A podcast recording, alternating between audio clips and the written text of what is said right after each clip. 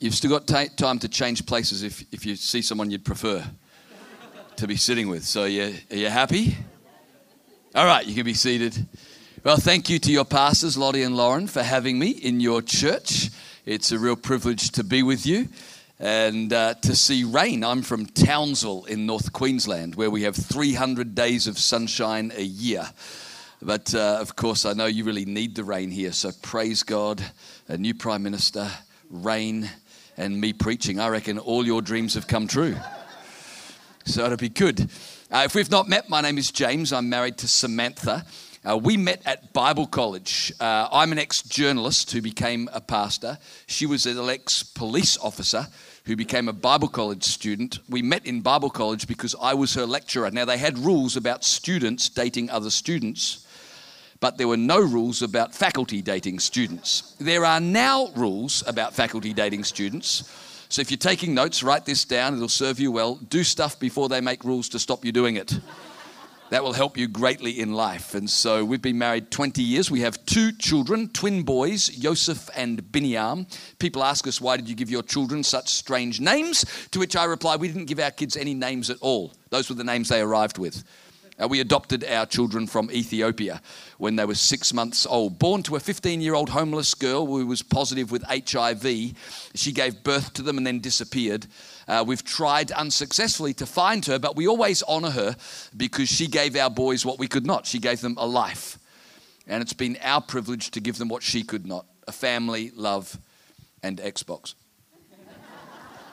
and uh, of those three, which do you think our kids are most grateful for? Xbox. So that's them. Uh, they're 13, very handsome, aren't they? And so if you've got daughters aged anywhere between 12 and 25, they are available for the right payment. People say, Why did you adopt from Africa? Well, a couple of reasons. Firstly, no one with my genetic makeup will ever win gold at an Olympic athletic event. But how many of you know Africans can run? And so, in about 10 years' time, you should expect to see a McPherson claiming gold for Australia, or as my kids like to call it, Australiopia. And the second reason we adopted from Africa is um, well, look at me. I'm, I'm like a skinny white guy. I have no rhythm whatsoever, but black folk can move. And so, by virtue of adoption, our family now has what all the young people call swag. Do you know, someone actually asked us, so, so, so do the boys know they're adopted? I'm, I'm not just from Queensland, I'm from North Queensland. The humidity does strange things to people's brains up there. I looked at this person and said, they're adopted. Not completely stupid.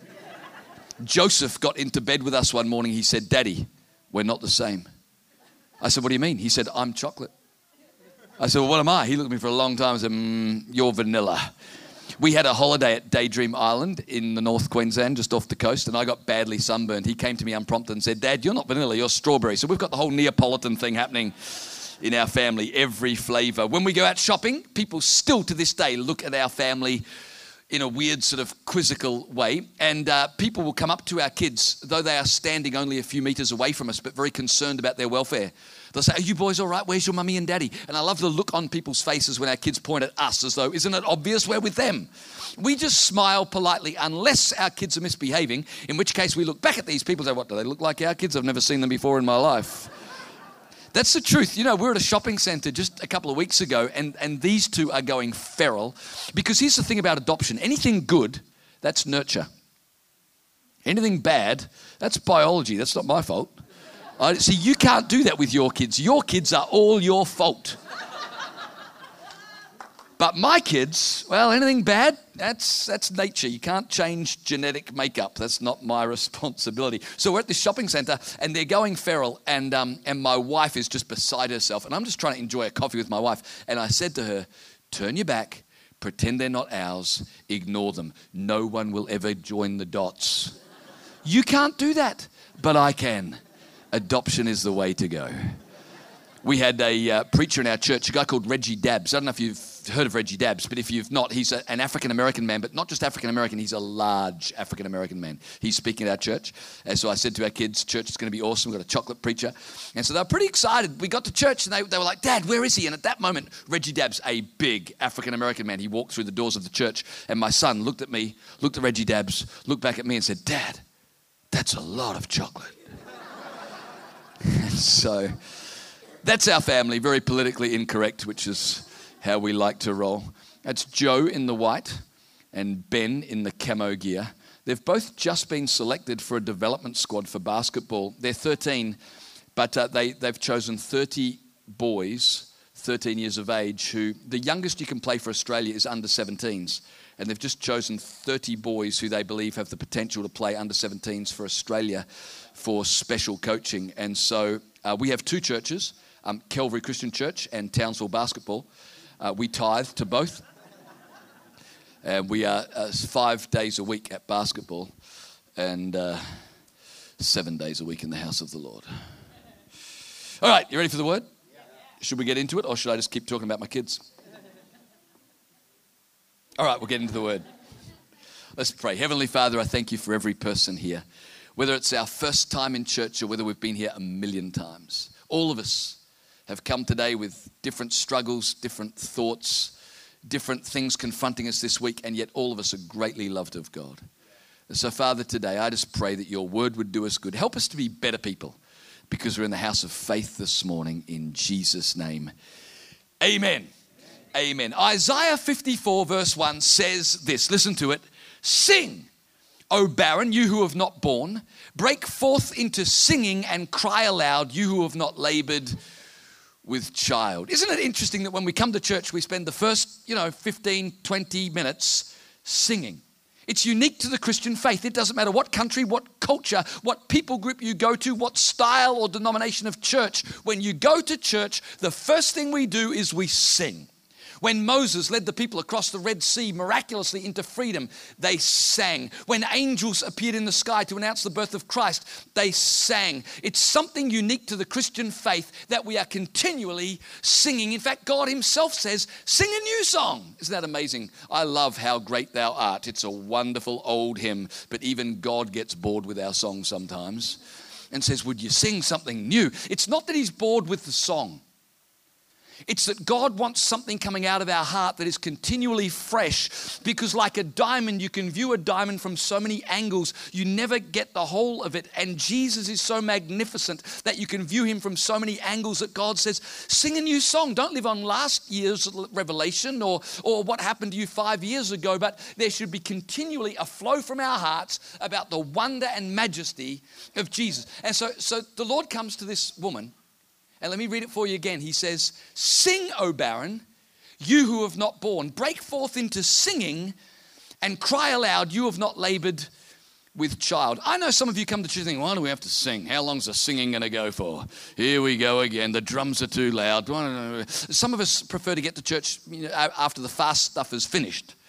You know, we prefer the quieter singing and then it's closer to the, the, the preaching, which is what we really came for. And God comes to this woman and he says to her, Sing. This passage introduces us to a woman who's got no child. But it's not just that she has no child. Here's the problem she can't have children. She's what they call sterile, infertile, barren. To be barren in that culture, you have to understand, was to be cursed. It means that as a woman, she was unable to fulfill her primary social role. Forgive me, feminists, but in that culture, a woman's primary role was to give her husband a son.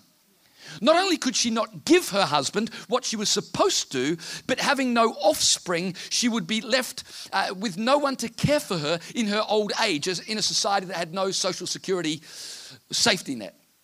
To be barren, therefore, was to be an object of ridicule and scorn.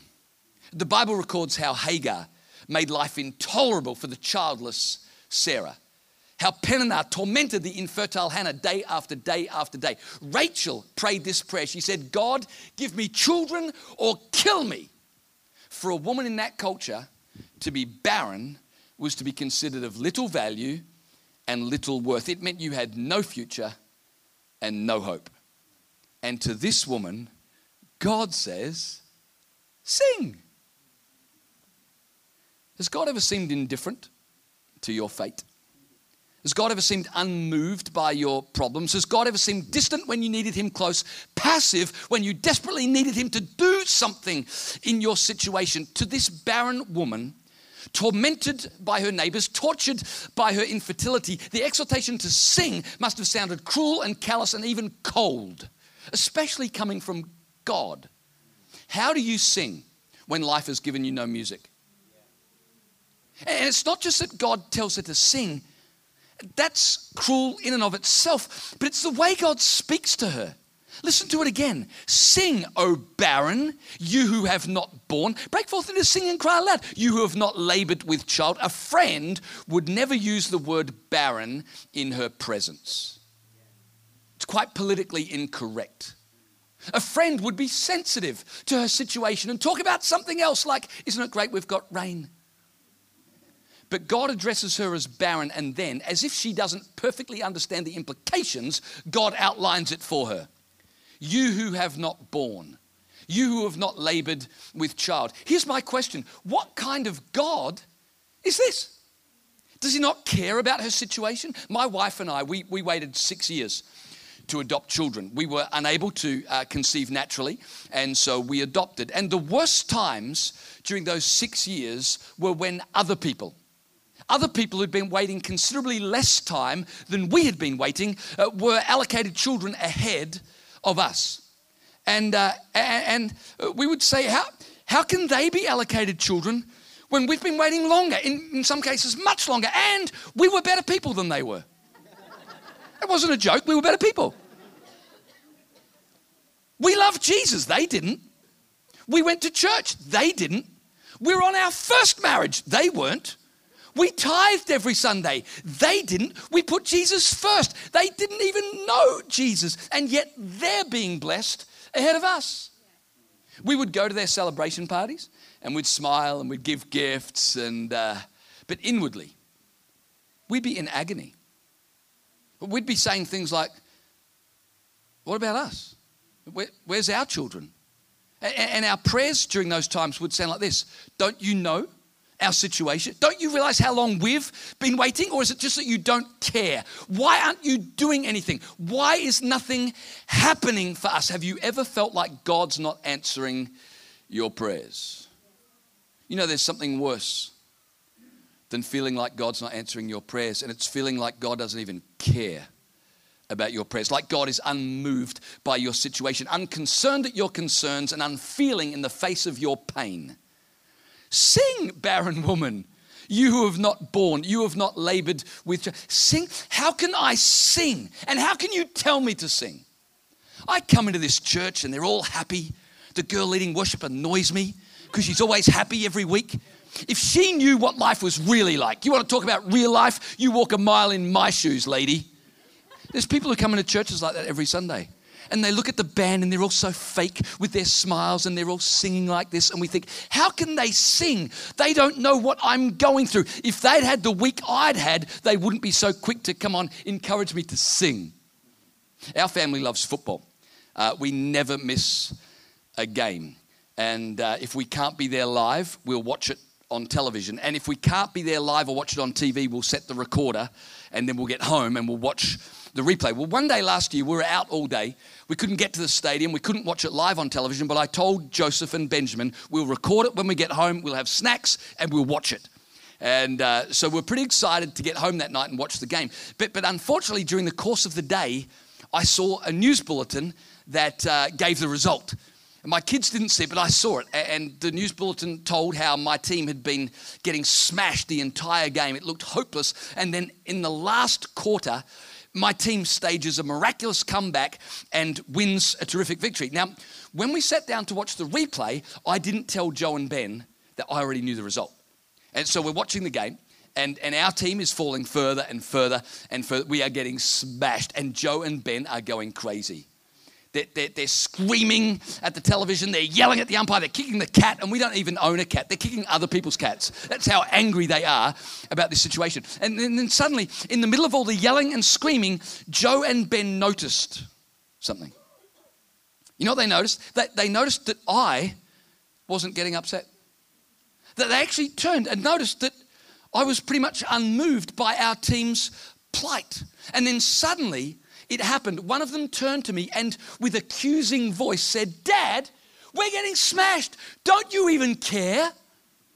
Psalm 139 says, Your eyes saw my substance being yet unformed. And in your book, all were written. The days fashioned for me, when as yet there were none of them. Here's what the Bible says God sees two things simultaneously. He sees you in your embryonic state and on your funeral day when they're reading your obituary. He sees the beginning and the end at once. He sees me as I am and he sees me as I'm going to be, and all at the same time. That's why Roman, uh, Revelation 21, verse 6 says that one of the names of Jesus is the Alpha and the Omega, the beginning and the end. My wife says I'm the ultimate alpha male. I begin a lot of things. But the Bible says that God knows the beginning and the end at the same time. Here's the point you've got to catch this. When God tells the barren woman to sing, he's not being cruel. He's speaking from the point of view of someone who already knows how the story ends. God knows something she doesn't know. Here's a thought maybe God knows something you don't know. Because last time I checked, you weren't God. You know, to become a Christian isn't to subscribe to a whole lot of religious views. It's not to promise that you're going to get on the straight and narrow. To become a Christian is simply to admit, I'm not God, you are. See, here's the thing if Jesus is God, who's not? Hashtag awkward because I've been living my whole life like I am. To become a Christian isn't to get on the straight and narrow, subscribe to a whole lot of doctrinal beliefs, promise never to swear or chew gum ever again. To become a Christian is to believe in your heart and confess with your mouth that Jesus is Lord. And if He's Lord, I'm not, so I'm going to stop behaving like I am. God knows something she doesn't know. When God refers to her barrenness as though it's not a big deal, it's because it's not a big deal because he's already seen her as she will be with an abundance of children. Joe and Ben, my boys, were agitated about the football score, but I wasn't because I'd already seen how the game finished. I knew how it ended. I knew that we'd come out on top, so I'm not banging my head against the television or looking for a cat to kick. Although, if I saw a cat, I would kick it because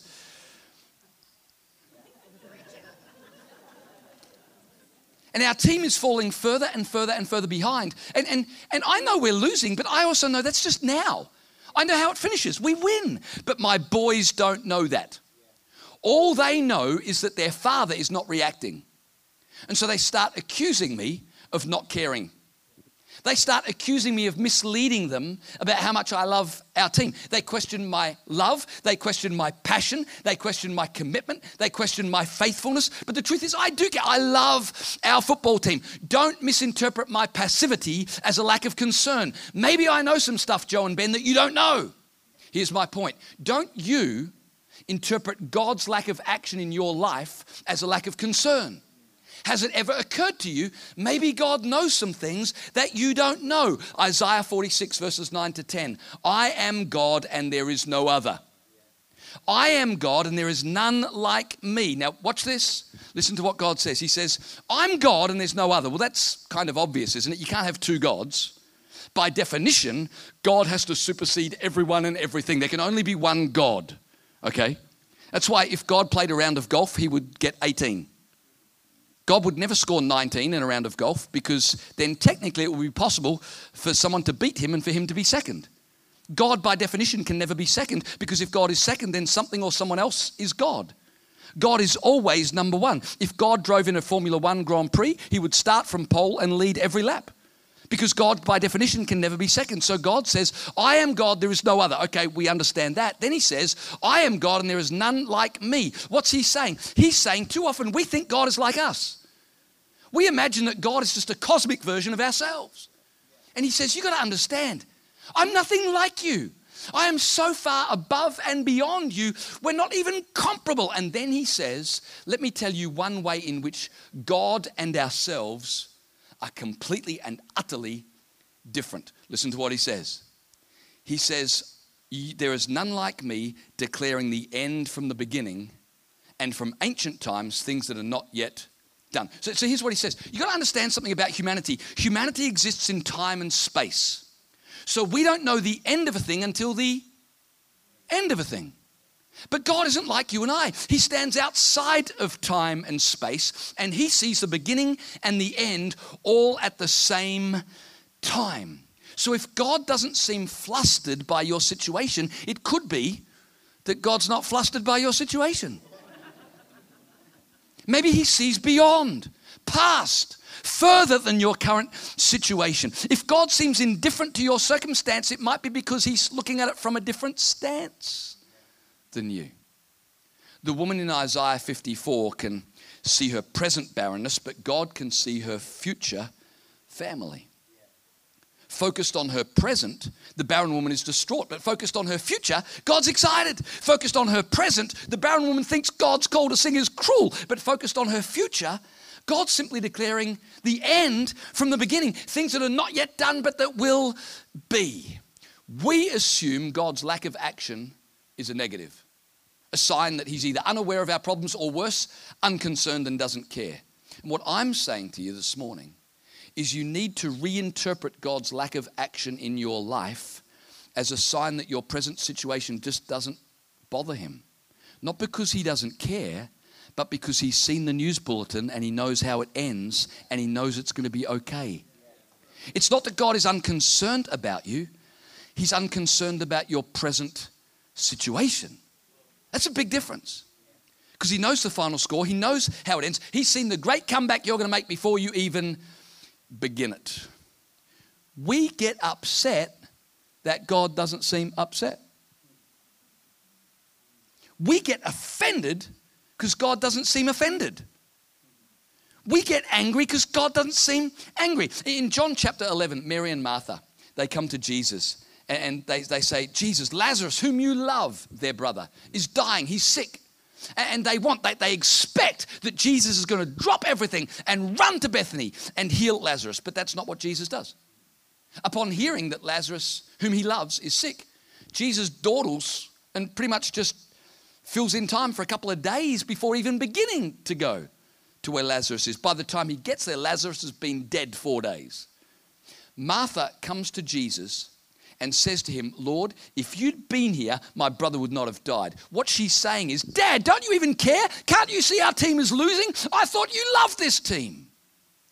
Martha says the exact same thing as Mary. They had expected Jesus to rush to Bethany, even as they were rushing around. They expected Jesus to panic, just like they were panicking. But, but you know, um, when Jesus didn't rush and didn't panic, they interpreted it as a sign that Jesus didn't care. Let me ask you a question. Do you really want a God who's rushing around nervously and agitated? Would that make you feel better? Would it make you feel better if God was up and down and up and down and up and down off of his throne, had chewed his fingernails to the knuckles? Would it make you feel better if God had developed a nervous twitch because he was so anxious and stressed out about your circumstance? Is that really the kind of God we want?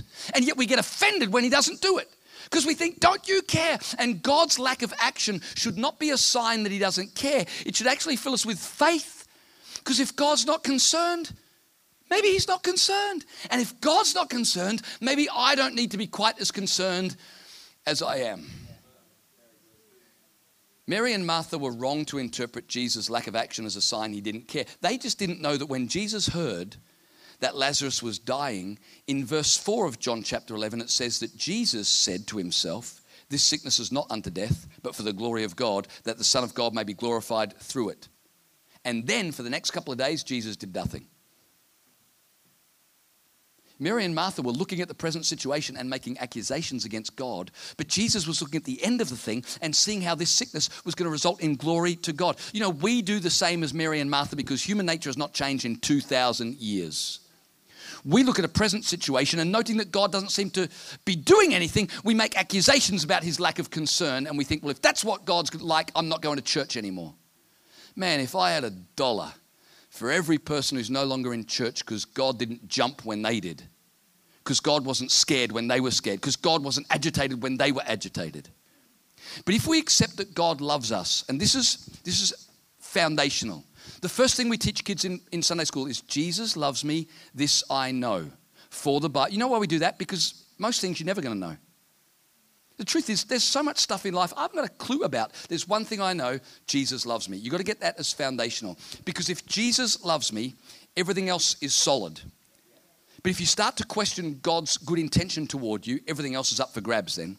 Let me prove it to you. In the book of Genesis, the devil comes to Adam and Eve and tempts them. And what does the devil say? The devil says, Did God really say you can't eat from that tree? God knows if you do, your eyes will be opened and you'll become like him. And God doesn't want you to be like him because God's intention toward you is not good. He's trying to keep you small, He's trying to limit you and contain you. God does not have your best interests at heart. And when Adam and Eve started to doubt God's good intent, everything was up for grabs. So, so, foundational to living a strong, successful life is simply one thing if you know nothing else this I know, Jesus loves me. Now, with that as the foundation, if we accept that God loves us, then his apparent lack of concern about our present situation should fill us with confidence.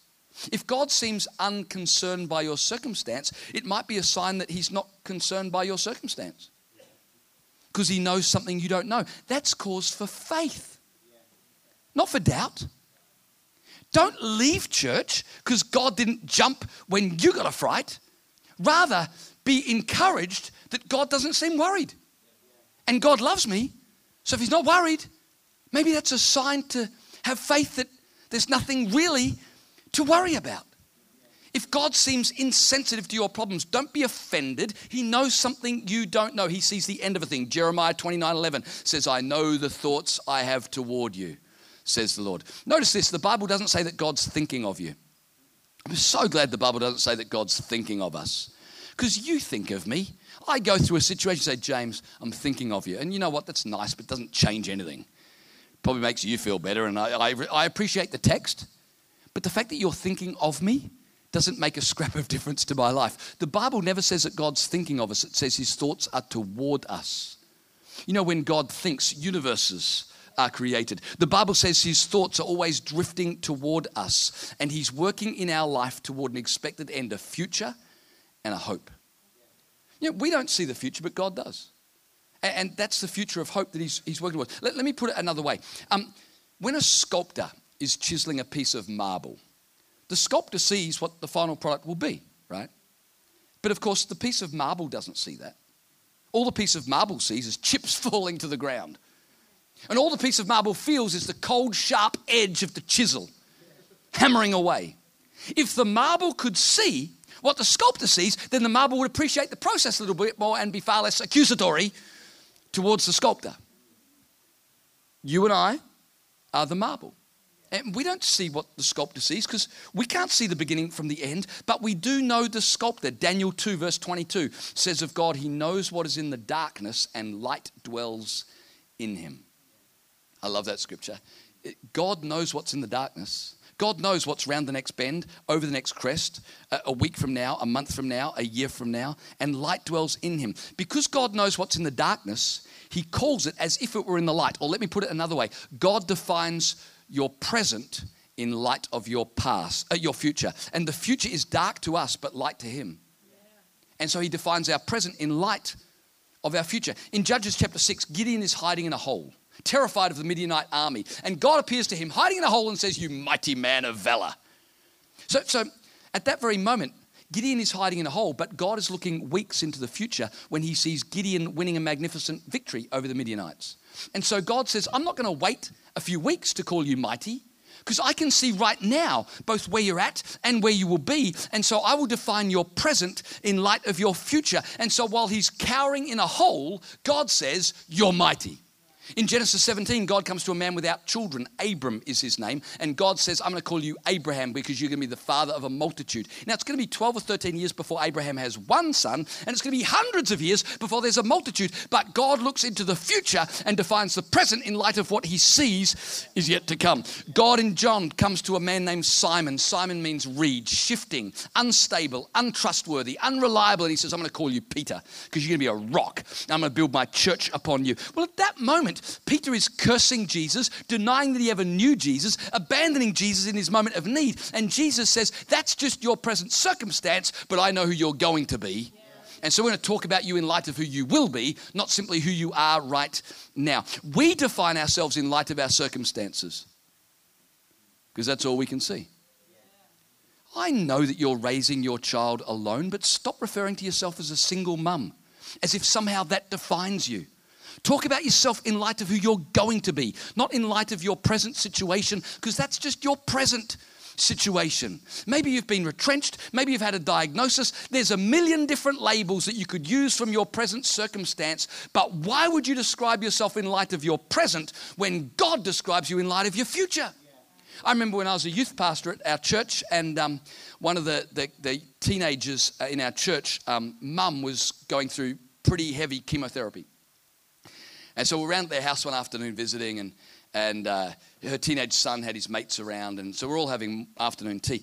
And I don't know if you've ever been in the same room as teenage boys. If you can possibly avoid it, I, I would encourage you to avoid at all costs. Um, but anyway, I, I, couldn't avoid them, and so there's these teenage boys, and, and then worse than, than teenage boys being there, one of them spoke, and they should not be allowed, um, but but they were. And and this kid, he, he says, Mrs. Davidson, she, she's there, she's lost all her hair She's looking frail. She's just got home from another bout of chemo. And he says, I bet you never thought you'd be a cancer victim. We all looked at the carpet. I prayed. I said, Jesus, kill that kid. hey, don't think badly of me. I didn't pray anything his parents hadn't prayed a million times. But God didn't zap him, and we just sat there in silence, awkwardly.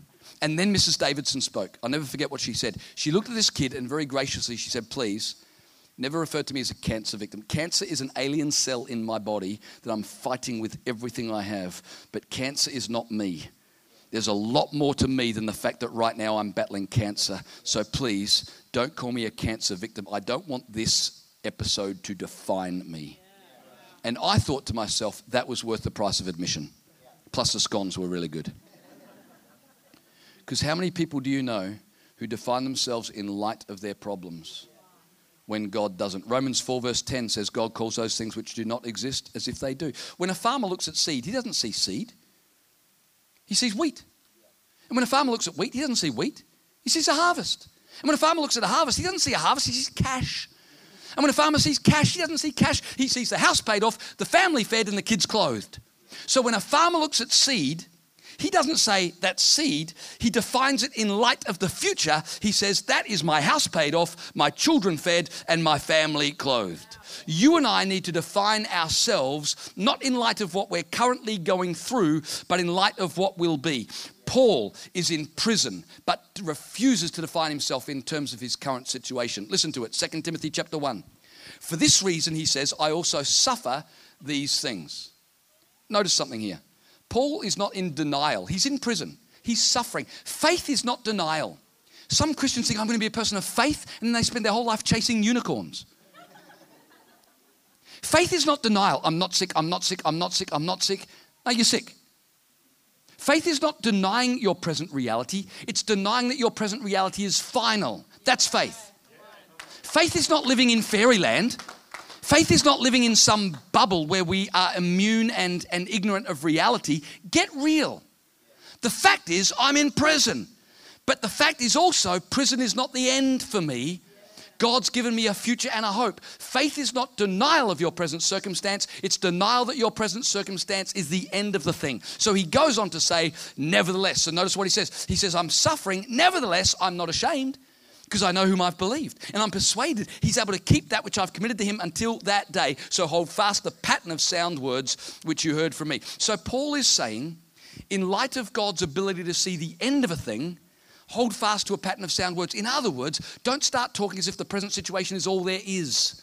God's bigger plan is to give you a future and hope so speak words that reflect that. Here's another thought quickly as we finish. If God views us from the position of completion, how many of you know we ought to not only view ourselves in light of the future God says, but we ought to view each other in light of the future that God promises?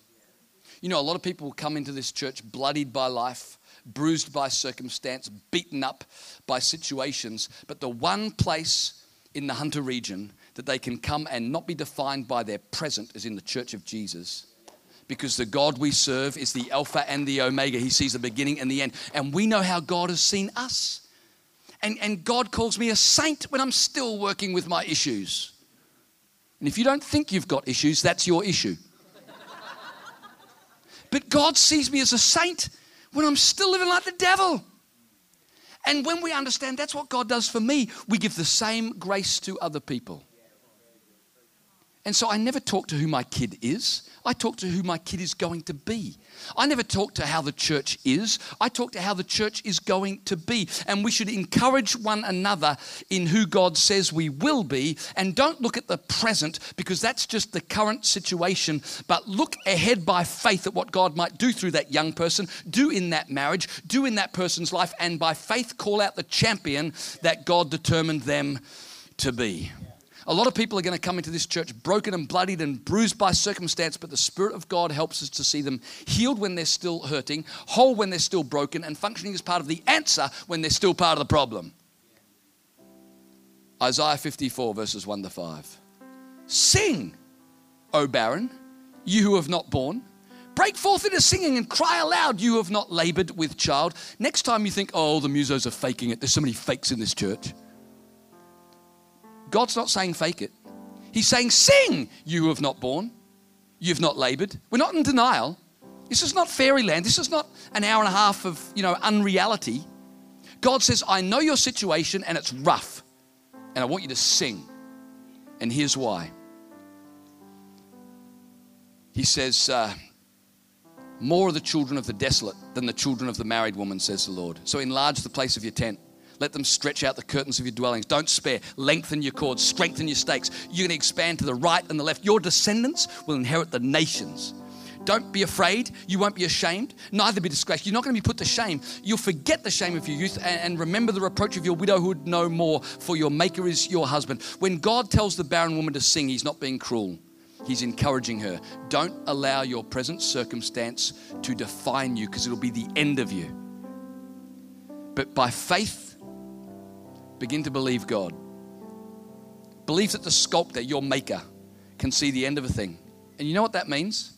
That means the chips of marble scattered around you on the ground are not evidence of your failure. This is part of the process. We've all got offcuts lying around that we kind of hope no one sees, kind of embarrassed about them, and we think, oh man, if God is a sculptor, all those bits of marble that have been hacked off me at different points, it's all part of the process. God is going to do something amazing. And, and, and that cold, hard edge of circumstance is not just unfair, coincidence, random, life sucks. No, no. God is working all things together for good for those who know He loves them. And so, maybe for the first time in my life, the circumstances don't warrant me singing, but I've just got something in my I know who God is, and I'm persuaded He's able to keep me until that day that He prophesied. I can't see it, but He can, and He says it's good.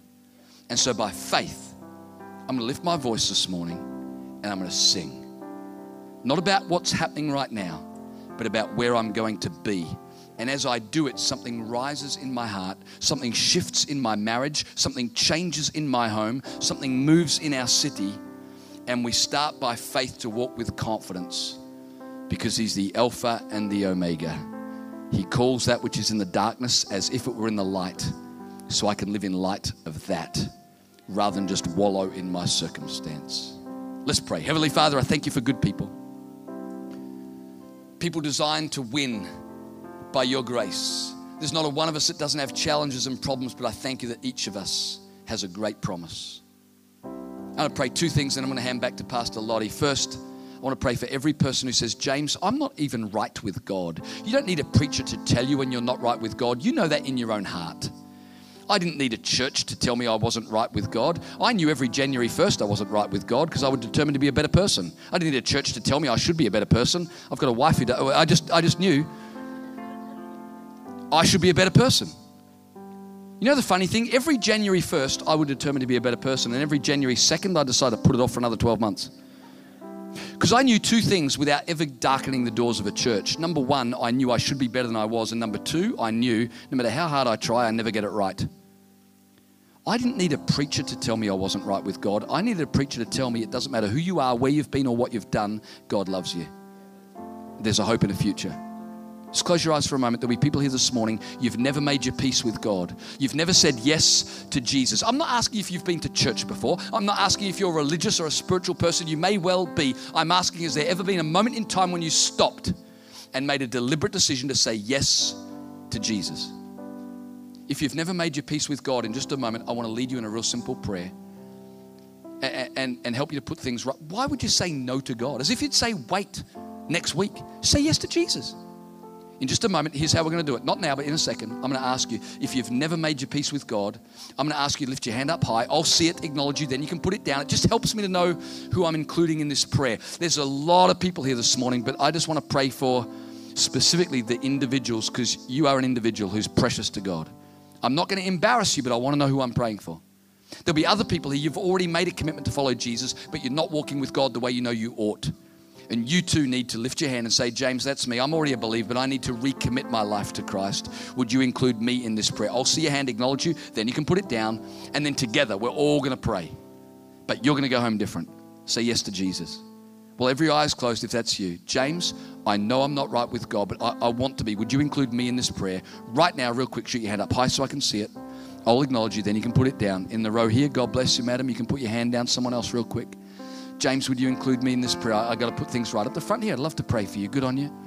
Right up the back there, and the back section there. Fantastic. On my left, you can put your hand down. It's four or five people already. Last opportunity. We've got to finish, but I don't want to. I don't want to miss anyone out. God bless you. I'd love to pray for both of you. Good on you. I don't know who you are, but God's got a great plan and purpose for your life. All right, absolutely last opportunity. So one more person before we pray. Don't go home the same way you arrived. Why would you do that? You don't need to. Up the back there, up the back there. God bless you. You're worth waiting for. Why don't we all stand to our feet? I'll lead you in a real simple prayer. We're all going to pray out loud together, so you're not going to feel self conscious. But if you lifted your hand, I want you to pray this prayer from you. If you believe in your heart and confess with your mouth that Jesus is Lord, you'll be saved. Let's pray out loud together. Dear Jesus, thank you so much for loving me. I know you love me. You proved it when you died on the cross for my sin. Forgive me for all I've ever done wrong. Wash my heart clean. From this day on, I put my faith and trust not in myself but in you. Help me, I pray. Father, for every person who raised that hand and prayed that prayer, I pray let today be a turning point in their life. May they never be the same again. Here's a second prayer. Father, for every person here who's facing a difficult situation right now, and we're tempted to think that you don't care. We're wondering if you even know what we're going through. Lord, I thank you. You number the hairs on our head. The Bible says, metaphorically, you collect our tears in a bottle. That's how precious our feelings are to you. And we wonder if you care. Lord, help us to interpret your inaction, not as a sign that you don't care and therefore a source of doubt, but as a sign that you're not bothered because you've already seen how it ends, and therefore as a source of faith. I thank you that no matter what we are facing today, we can walk with our back straight and our head held high, with a song of praise in our mouth because we know whom we've believed and we are persuaded He is able to keep me for that day. We give you all the praise and all the glory in Jesus' name. And everyone said, Amen.